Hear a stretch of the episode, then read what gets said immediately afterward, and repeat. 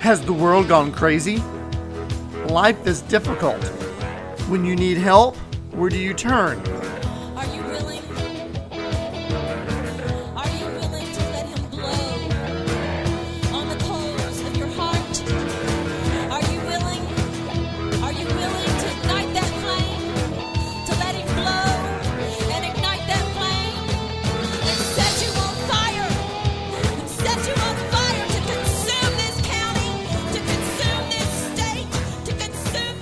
Welcome to Christian Impact, impacting your life with spiritual truth.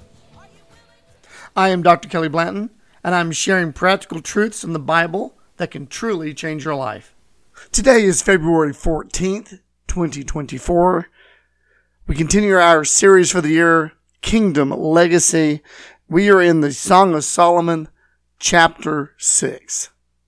We will read the chapter first, and then we'll jump right in. Where has your beloved gone, O fairest among women? Where has your beloved turned aside, that we may seek him with you? My beloved has gone to his garden, to the beds of spices, to feed his flocks in the gardens, and to gather lilies. I am my beloved's, and my beloved is mine. He feeds his flock amongst the lilies. O my love, you are as beautiful as Tirzah, lovely as Jerusalem, awesome as an army of banners. Turn your eyes away from me, for they have overcome me. Your hair is like the flock of goats going down from Gilead. Your teeth are like a flock of sheep, which has come up from the washing. Everyone bears twins, and none is barren among them. Like a piece of pomegranate are your temples behind your veil. There are sixty queens and eighty concubines and virgins without number. My dove, my perfect one, is the only one, and the only one of her mother, the favorite of the one who bore her. The daughter saw the daughters saw her and called her blessed. The queens and the concubines, and they praise her. Who is she who looks forth as the morning, fair as the moon, clear as the sun, awesome as an army with banners? I went down to the garden of nuts to see the verdure of the valley, to see whether the vine had budded and the pomegranates had bloomed. Before I was even aware, my soul had made me as a chariots of my noble people. Return, return, O Shulamite, return, return, that we may look upon you.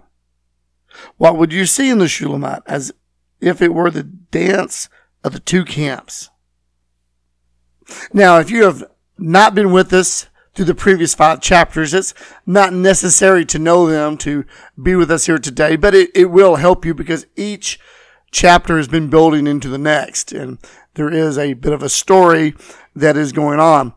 And today, I haven't really been titling the chapters, but if if I was, I was I would call today's one of uh, ins- inspiration, uh, inspiring others. Uh, that's probably what I would I would title this one for today. But we begin with Where is your beloved gone, O fairest among women? Where has your beloved turned aside that we may seek him with you? These are the daughters of Jerusalem speaking here. And we pick up from chapter 5. In chapter 5, the bride, and we are looking at this from the interpretation of the bride of Christ and Christ, the relationship between the church and Jesus. And so we had this amazing description of Jesus from the bride. And the bride had not responded to her call and had come to the door too late, and the groom has gone, and she had gone looking for him in the city. And this again goes to an earlier chapter where we talked about what does the city represent. It, represent, it represents the world, the worldly philosophies, the ways of man. And, and she got beat up by the watchmen and the watchmen were, were religious leaders who were supposed to be keeping watch on the walls, but instead they're going about the city, uh, with everybody else. Uh, these are religious people that should help you, but instead they, they don't because they're, they're caught up in the philosophies of the world as well. And they, they beat her up and they beat up the bride. And that's what happens when the, when, when the church, when we as the bride, when we miss something from the Lord, it's often religious leaders and religious people who will beat us up.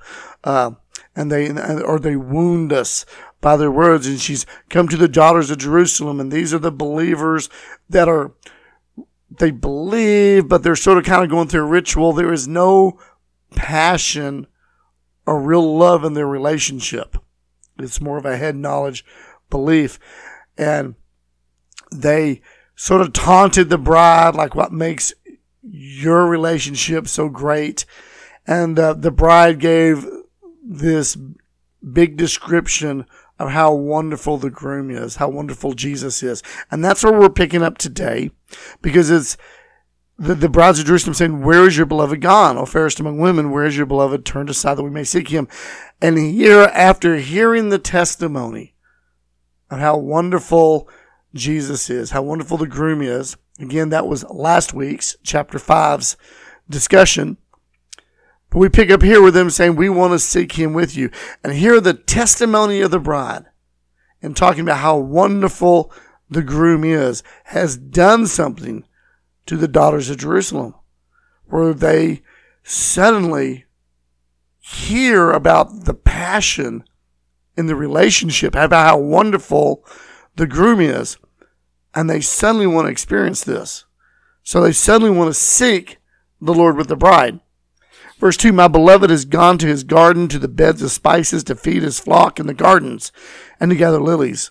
I am my beloved's, and my beloved is mine. He feeds his flock amongst the lilies. Forgive me, my voice is about 95% back, still a little raspy. Bear with me. And here the, the bride is responding to the request by the daughters of Jerusalem by telling where the groom is, is gone. Because the beloved has gone to his garden. And we've looked at this in previous chapters. What is the garden? The garden is that spot inside your heart, inside your spirit, where you cultivate your time of communion, your time of relationship, your time of intimacy with the Lord. You know, in the beginning, God created Eden, a garden, as a place of fellowship with Adam and Eve. And of course, that was lost through sin and the fall. But as Jesus is restoring, he's restoring that garden. But that garden is not being restored in a physical location. We are the temple. The garden or that holy spot is inside you and I, you and me. That's where the garden is. And so the bride responds, if you're going to seek him, he's in the garden, in the bed of spices. And of course, I'm not going to go over all the different spices, all the different meanings, but this has to do with the character qualities of God. And he's got a whole bed of his character, the Holy Spirit that's inside of us. You know, he's gone to that place where he feeds his flock in the garden. See, God feeds us that communion time with him. When we talk about communion, we're not talking about crackers and juice. Those crackers and juice you do in church, that bread and wine, that whatever tradition you, you do, those substances are symbolic of the the fact that we're supposed to feed, have this intimate fellowship time with the Lord. Our dependence is upon Him. We need Him to wash us with His blood. His body was broken and beaten. We need to be reminded of that. We need to feast upon Him. And He feeds us in this, in this spot of intimacy inside us, spirit to spirit. And the bride says this, and then she says, I am my beloved's, and my beloved is mine. This point of relationship. And then you know, he feeds his flock among the lilies. And we saw that in chapter one. You have to hear the lily of the valley, and people want to associate that with Jesus, but that's actually the bride. The bride is the lily in the valley because he's tending the lily in the valley. He's taking care of the lily in the valley. The lilies represent us as believers. The flock is us as believers. You realize that the lilies are growing in the valley and they're surrounded by thorns. And we see that even in the parables of Jesus about thorns wanting to, to, to creep up amongst the believers. Those are the cares of the world. But God feeds us in the midst of all the cares in the world of, of, of everything about what are you going to do? What are you going to do? God provides and takes care of us. He feeds us there and He cultivates us and He makes us something. We're not thorns, we're lilies in the midst of all this.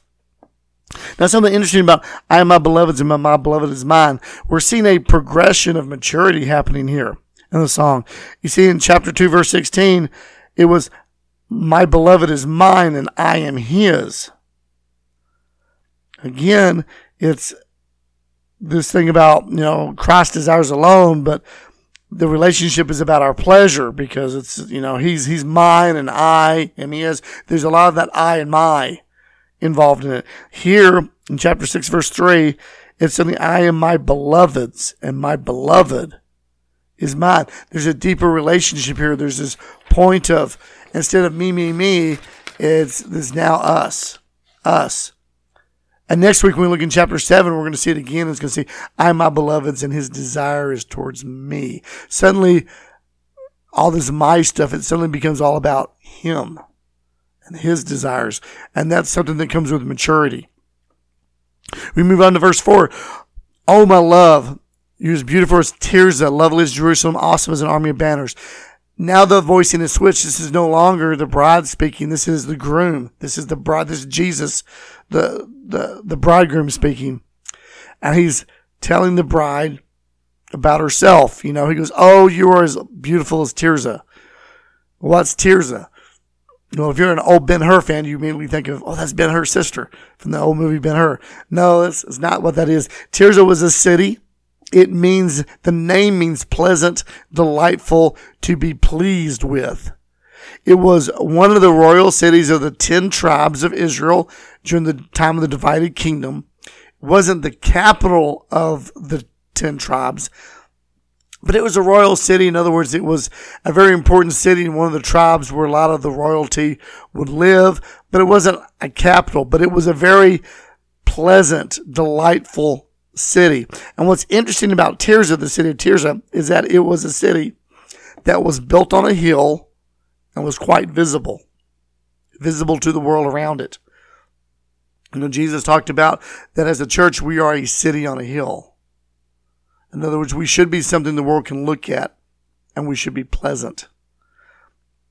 And of course, Jesus says, you're, you are as beautiful as Tirzah. Then he goes, as lovely as Jerusalem. And of course, we know what Jerusalem is. That's, that's the, the, the city, not just in Judah, but for all of Israel, for Judah.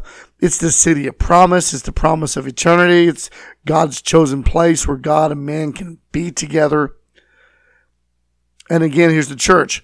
And we're like Tirzah. We're up on a hill. We're pleasant. We can see us, especially the ten northern tribes were lost. They were filled with lost people most of the time. So it's we're supposed to be visible and beautiful, pleasant to the lost, but we're also His chosen place, like Jerusalem. We we're, we are we are the people of promise, where He's promised of eternity, where He's going to live with us forever. And then as awesome as an army with banners.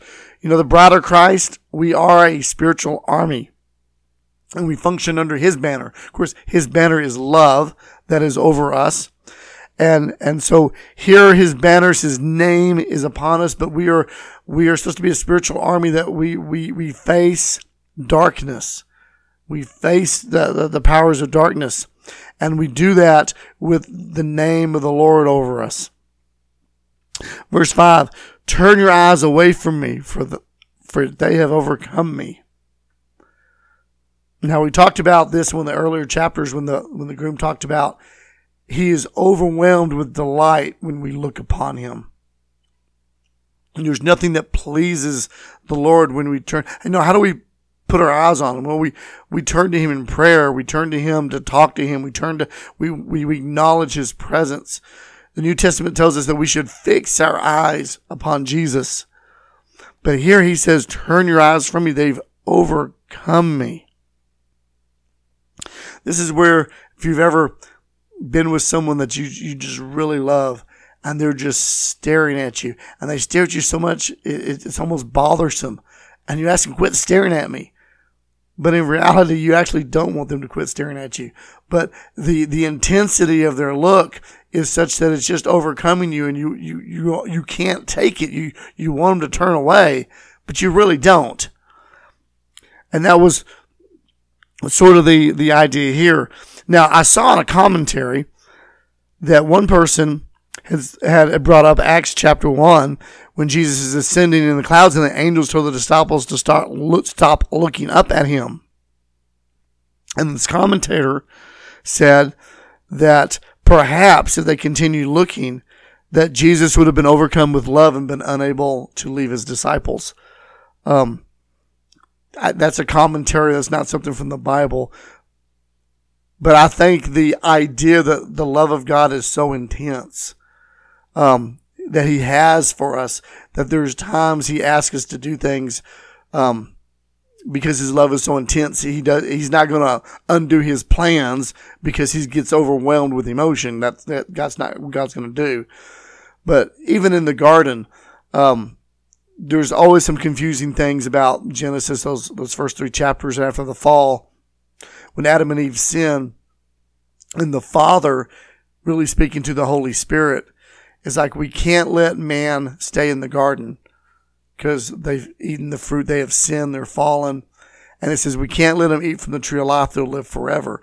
And so the Holy Spirit becomes a flaming sword and drives them out of the garden and you learn in Revelation that Jesus is the tree of life. And at the end, uh, we, it, we, it says in Revelation that we get to eat from the tree of life. And of course, that, that's Jesus and we, we partake of eternal life. We live forever. So there's an interesting play there in Genesis about really the Father saying in this moment of sin that He doesn't want us to live forever in our sin because Jesus hasn't paid the price yet. But he's like going, but we don't want him to get to Jesus because his love for his bride is of such that he'll he'll be overcome. Again, it's just this idea. I mean, it's not that God's going to do something wrong, but it's just this. It's trying to convey the intense love that God has for us. He's trying to, to get this our understanding of how much it is He loves His bride. Verse 5 Your hair is like a flock of goats going down the Gilead. This is a repeat that has happened earlier uh, in Song of Solomon, chapters 1, chapter 2. And of course, we talked about the hair is a symbol of separation to God.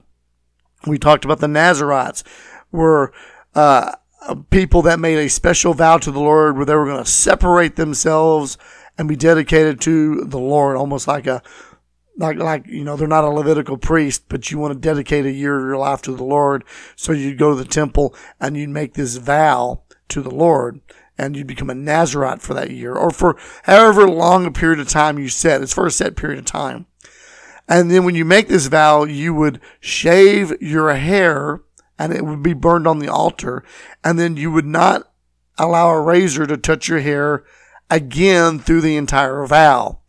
And of course, Samson was supposed to be a Nazarite from birth. And so we all read the story about Delilah fooled him and cut his hair off and lost his strength. His strength really wasn't about his hair. It was about the broken vow that he was supposed to be a Nazarite set apart for his life. And he broke all the points of the vow and the hair was the very last one with the razor. And so he had no more vow with the Lord. His vow was broken. And so the Spirit of God left him. Um, uh, John the Baptist was a Nazarite from birth as well. And so there was that, the, the hair is that separation. So here her hair is like a flock of goats coming down Gilead. Um, um, Gilead was, was a city, uh, northern trial, and the northern tribes, um, east of uh, Galilee is in quote Samaria with the 10 tribes. Um, it was known for the healing balms that they made there. Um, maybe you've heard the, you know, the, the balm of Gilead. It was a, it was a healing balm. It was a, a balm's like a, an ointment that you'd make to help with burns or cuts or produce healing. And so, uh, Gilead was also the place where they would keep sacrificial animals. So when they needed a scapegoat or they needed a sacrificial lamb, they'd go to Gilead to get it. And so that's why there were goats there. And so the idea is the shepherd's gone out to, to get a goat for a sacrifice, and he he's just calling. He calls the goats, and suddenly they coming down out of the mountain. And so the idea is that that there's a separation to God. Um, um, to bring strength, covering, and obedience to you. You know, it, it, and, and, and it's a beautiful sight that is coming down and bringing healing to life. Um, again, that's what the Lord is saying. My bride is like. My bride is separated to me. You know, she's she's got covering. Uh, she's got strength and obedience to her, and she's like a healing balm. Not a healing balm to him, but a healing balm to others. Verse six: Your teeth, and this is talking about the bride's teeth, are like a flock of sheep, which have come up from the washing. Everyone bears twins, and none of them are barren. Now I know you're like, well, why does teeth have to do like be like sheep? Well, what do you do with teeth? You eat. You you eat. You consume things. And so here, your teeth that eat and consume are suddenly well, they're like sheep. and sheep can consume the word. Uh, they partake of things. Um, they're like sheep clean from washing. Of course, sheep, God's people are sheep. Clean from washing means that we we've been we've been sanctified. We've been cleaned of our sin. The the part about bearing twins is the sheep aren't having baby twins. It means that the, your teeth are twins. And technically in your mouth, you have two of every teeth. You have one on the top and its twin is on the bottom. Or vice versa, if one on the bottom its twin is on top. So there's there's a there's a double of all your teeth. And this is none are missing. It's full and complete. And of course, with your, so there's this, there's this cleansing. And of course, not just to consume the word, but with your teeth, you, you, you speak. You speak these things out to the world. Your temples are like a piece of pomegranate. Now we talked about the temples. They represent your mind. And again, this is a repeat from one of the earlier verses where we, we went into this. So I don't want to go into it again, but again, a little bit of review. Those pomegranates, we talked about what a pomegranate represents. When you open it up, those little seeds are like jewels or gems. There's this beautiful interior. So our mind is like that. And there's the, the pomegranate, you don't see the beauty until you cut it open. And it means that there's, there's something inside us, our, our mind. There's a beautifulness to our mind because it, it's, it's on the Lord now. And verse, verse eight, there are 60 queens and 80 concubines and virgins without number. Uh, this one here is talking about these are various levels of relationships to the king. Now, you know, Solomon had like a thousand queens, you know, and 700 or 300 concubines. And, and so he had a lot. And so whether this was written earlier before he acquired all that or not, but we're looking at this as the bride and Christ. So we have to understand this is talking about relationships to the, the king, and the king had many queens, many concubines, and then virgins without number. Well, virgins did not know the king. They did not spend any intimate time with the king, hence they're virgins. Concubines were women that were spending time with the king, but they weren't married. They couldn't see the king when they wanted. They had to wait till they were summoned. They have obviously more relationship than the virgin, but they just can't see him whenever. Now the queens have access to the king. There's there's the covenant relationship of a marriage there. They have access. But then it goes on to, to say, when you look at that, um, if you go on down a little further in verse 9, he says, um, You're the only one. You're the only one. My dove, my perfect one, is the only one. In other words, you may be queens, but his bride, oh no, no, she's the only one. Um, we see the same thing with Jesus levels of spiritual intimacy with Jesus. What do I mean by that? Well, here's Jesus at his ascension. Um, well, number one, you had the multitudes. You had multitudes of people that came out to see Jesus. Multitudes, thousands upon thousands were following Jesus. At the ascension, he had 500 disciples. I know sometimes people try to nail down Jesus only had 12 disciples or a few disciples. He had hundreds of disciples. He had 500 at his ascension. In the upper room that actually obeyed him from the ascension, there was 120. 120 obeyed him and went to wait till they received power from on high. Of those 120, he had his 12 disciples. And of course, Judas, one of the one of them actually betrayed him. So it's really just 11 disciples. But during his ministry time, he had 12.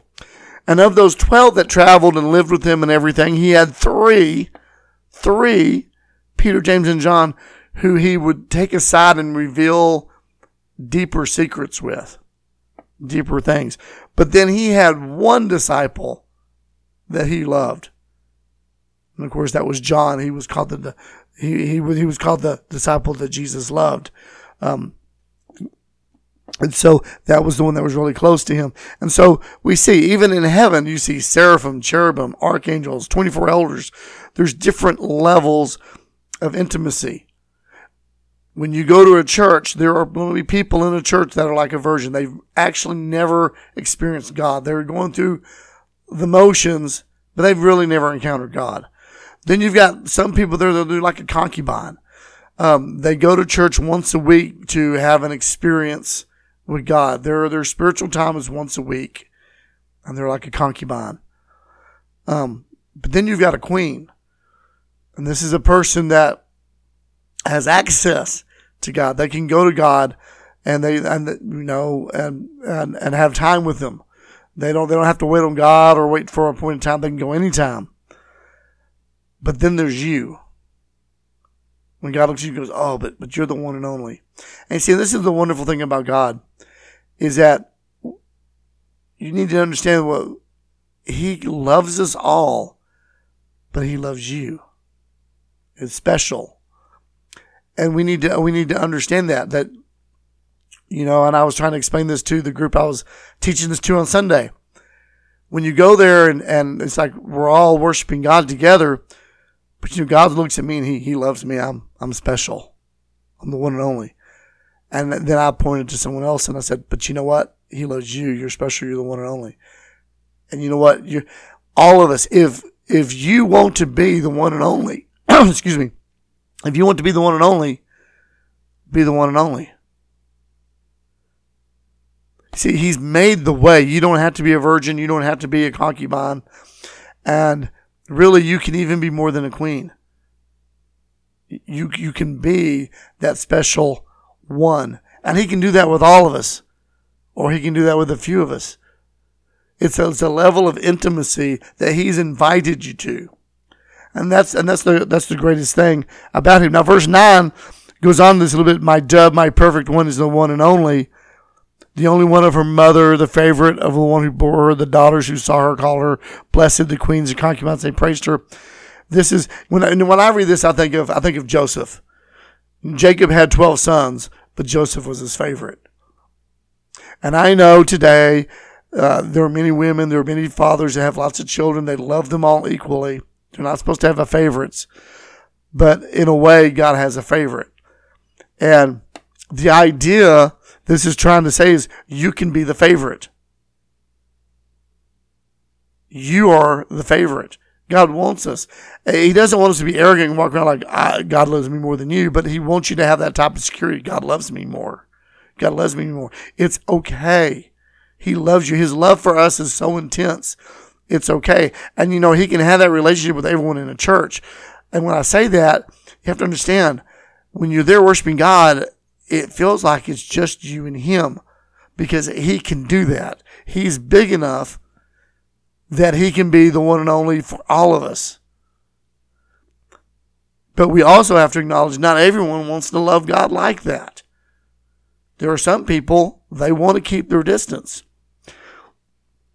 I'm not here to judge them and what does that mean in heaven. We're not called to do that. We're called to pursue to be the one, to be the bride. And of course, he says, when, when you do this, the queens, the concubines, the people, people of the world, they see this and they call you blessed because you have the favor of God.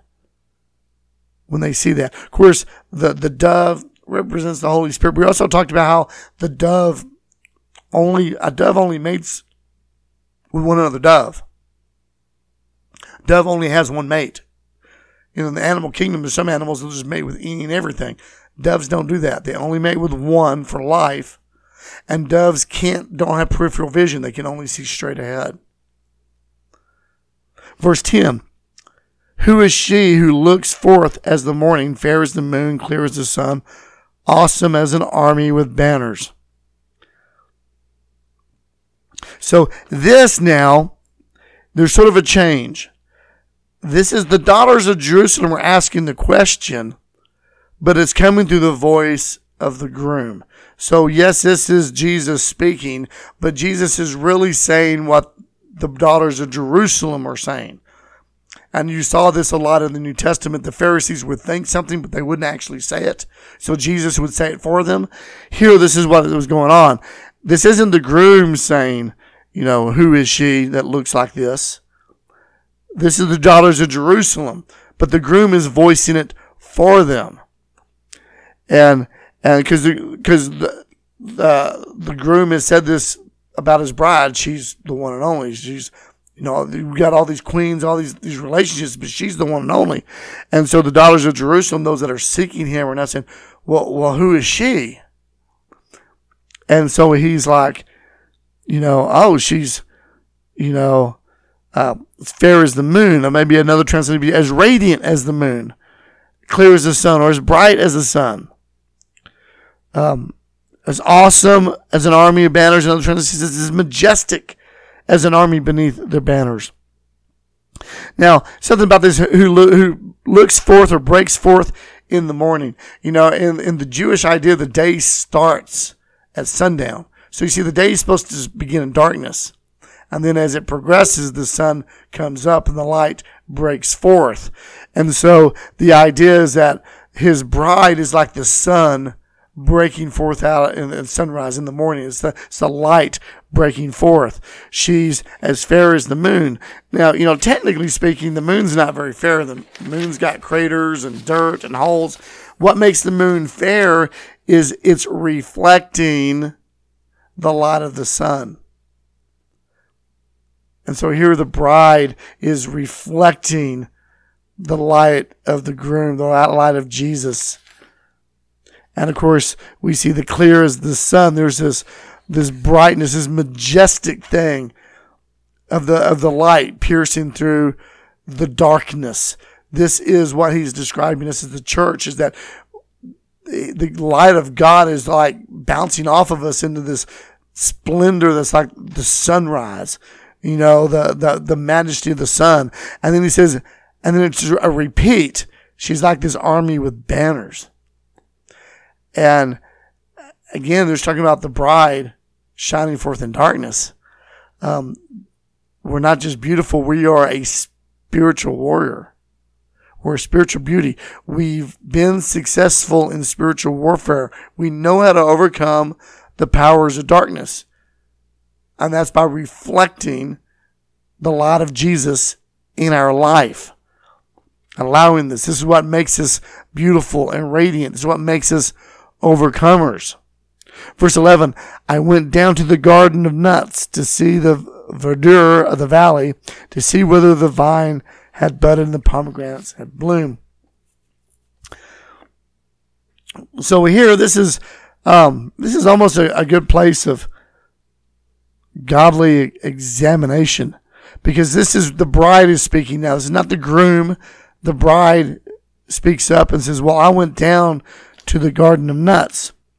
Um, some translations translate this of garden nuts, the walnut grove. The walnut grove. Um, I believe we had someone Sunday that had a version that actually said a nut grove.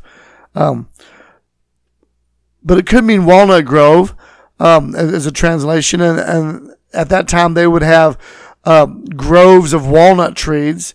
And of course, they were known for the shade people take refuge in the hot sun under them. But the, the walnuts, there was a huge economic thing with walnuts because the walnuts were a source of food. So they produced food. They would, they could produce oil from the walnuts and the oil they got, they could make soap from. And of course, soap speaks of cleansing and cleaning of us. The leaves of walnut trees were actually used in medicinal ways to aid in people's healing and the healing process. And so Um, and then, of course, you can start talking about, you know, walnuts and the seeds. There's life in the seed. The seed has to fall to the ground and die to produce this stuff. And so, really, when you start talking about these groves of walnuts, it's a place where food is provided or oil is provided. What is oil? Oil represents anointing. Um, the soap for for cleaning. That there's a cleansing that happens there. There's leaves. There's healing that happens there. There's shade. There's refreshing and restoration that happens there. So the bride says that she goes to this garden, which is this place in your heart where she is receiving provision from God, food, restoration, anointing, cleansing, healing. It's coming from Him. And you see the verdure of the valley, and that word verdure, which I'm slaughtering with my accent, forgive me, but it means lush vegetation green growth. Um, and, uh, and so here in a time when maybe you've got trials, difficult times in your life, the Lord has a way of, of bringing up lush vegetation around you. And it says to see whether the vine had budded and the pomegranate had bloomed. Um, God has a way of birthing fruit in times of, of, of harshness in times of trial. And this is what the bride sort of brings up because the, the Lord's saying she's breaking forth like the dawn and the, the bride's going, well, I go there. Well, when, when, when this darkness happens to me, that's where I go. I go into this, this, this, this garden, this refuge and where this lushness of God begins producing fruit in my life, you know, um, that begins to go. And then in verse 12, before I was even aware, my soul had made me the chariots of my noble people. Now, a lot of Bibles will put a little star there because, uh, like the King James version and things, uh, they, they they actually leave the Hebrew word there. I mean, I mean, I, I mean, I, I, I'm forgive me here. I mean, Adib. I sometimes speak so fast, I slaughter things, but um, that word there gets translated many times, chariots are my noble people. But the literal name there that I mean means willing, willingness. So the chariots of my people is really a willingness of the people. And so here are the brides like, even before I was aware, my soul had made me like this. In other words, that the bride saying she goes to this garden place. She doesn't have to think about it. She just does it. She didn't think, oh, it's, it's dark. I've been separate. I just, I go to this garden. I go to this, this place of communion with him that I get all these things. I don't think about it. I willingly go there. That brings us into verse 13, where the groom and others begin speaking together and they say, Return, return, O Shulamite, return return, then we may look upon you. So here it's the groom saying, Oh, return to me. Let's let's go back to this place. Let's go back to this place where you and I are having this communion in this quote secret place in your heart where all these wonderful things. And then the friends, the they want to they want to see this. Yes, bride, go to this place. Go to this place. It's almost like when the disciples came to Jesus and said, Lord, teach us to pray. When people come to you and they say, teach me to pray, they really don't want a Bible study. They actually want to pray with you. They want to see, how can I talk to God and hear from Him like you do? It's a powerful moment. They want to see this. You know, we can, we can see this. And then the Shulamite answers what would you see in the Shulamite? That's what would you see in me? As it were, the dance of the two camps. Now, there's really a lot here with those two camps. Because this has a lot to do with Esau and Jacob. Two camps divided. Also talks about when Jacob was coming back, he actually divided his household into two camps because he was afraid Esau was going to kill him. So he divided his own house into two camps so that if Esau killed one, he could live with the other. And of course, the angel of the Lord came and, and intervened for him and, and changed him. There's also this reference of a dance in two camps. And of course, the idea is these two camps are in conflict. There's conflict in these two camps. But the dance, what's, what's, what's the dance about? The dance is about, you know, a dance expresses victory, uh, enjoyment. Uh, you know, it's, it's, it's something that is a happy, celebratory type of thing. You don't dance in sadness. You, you dance in, in, in, in, in, a, in a play, in a, in a good, happy, victorious place. When David brought in the Ark of God, he danced with all of his might before it. But here we see two camps, two camps dancing. And it's sort of a dance of victory. And I can't help but think about if, if you know, what is, what is this thing with Jacob and Esau and this dancing in two camps? There's so much about that. You know, Esau really represents your flesh, our flesh. Um, God hates our flesh. It's not really redeemable. And Paul talks about we war within ourselves, our spirit and our flesh. And Paul says, my flesh makes me do what I don't want to do. But I do when my spirit makes, I, w- I want to serve God, but my flesh. And he talks about this conflict and how it haunts him, but yet God's spirit, my grace is sufficient. There's a day that is coming. What would you see in the Shulamite?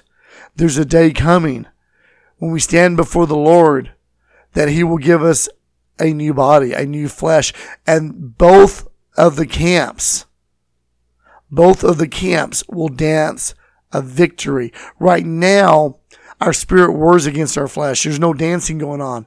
But there's a day before the Lord with the groom when both of ourselves, our flesh and our spirits will dance the victory together because he's redeemed us.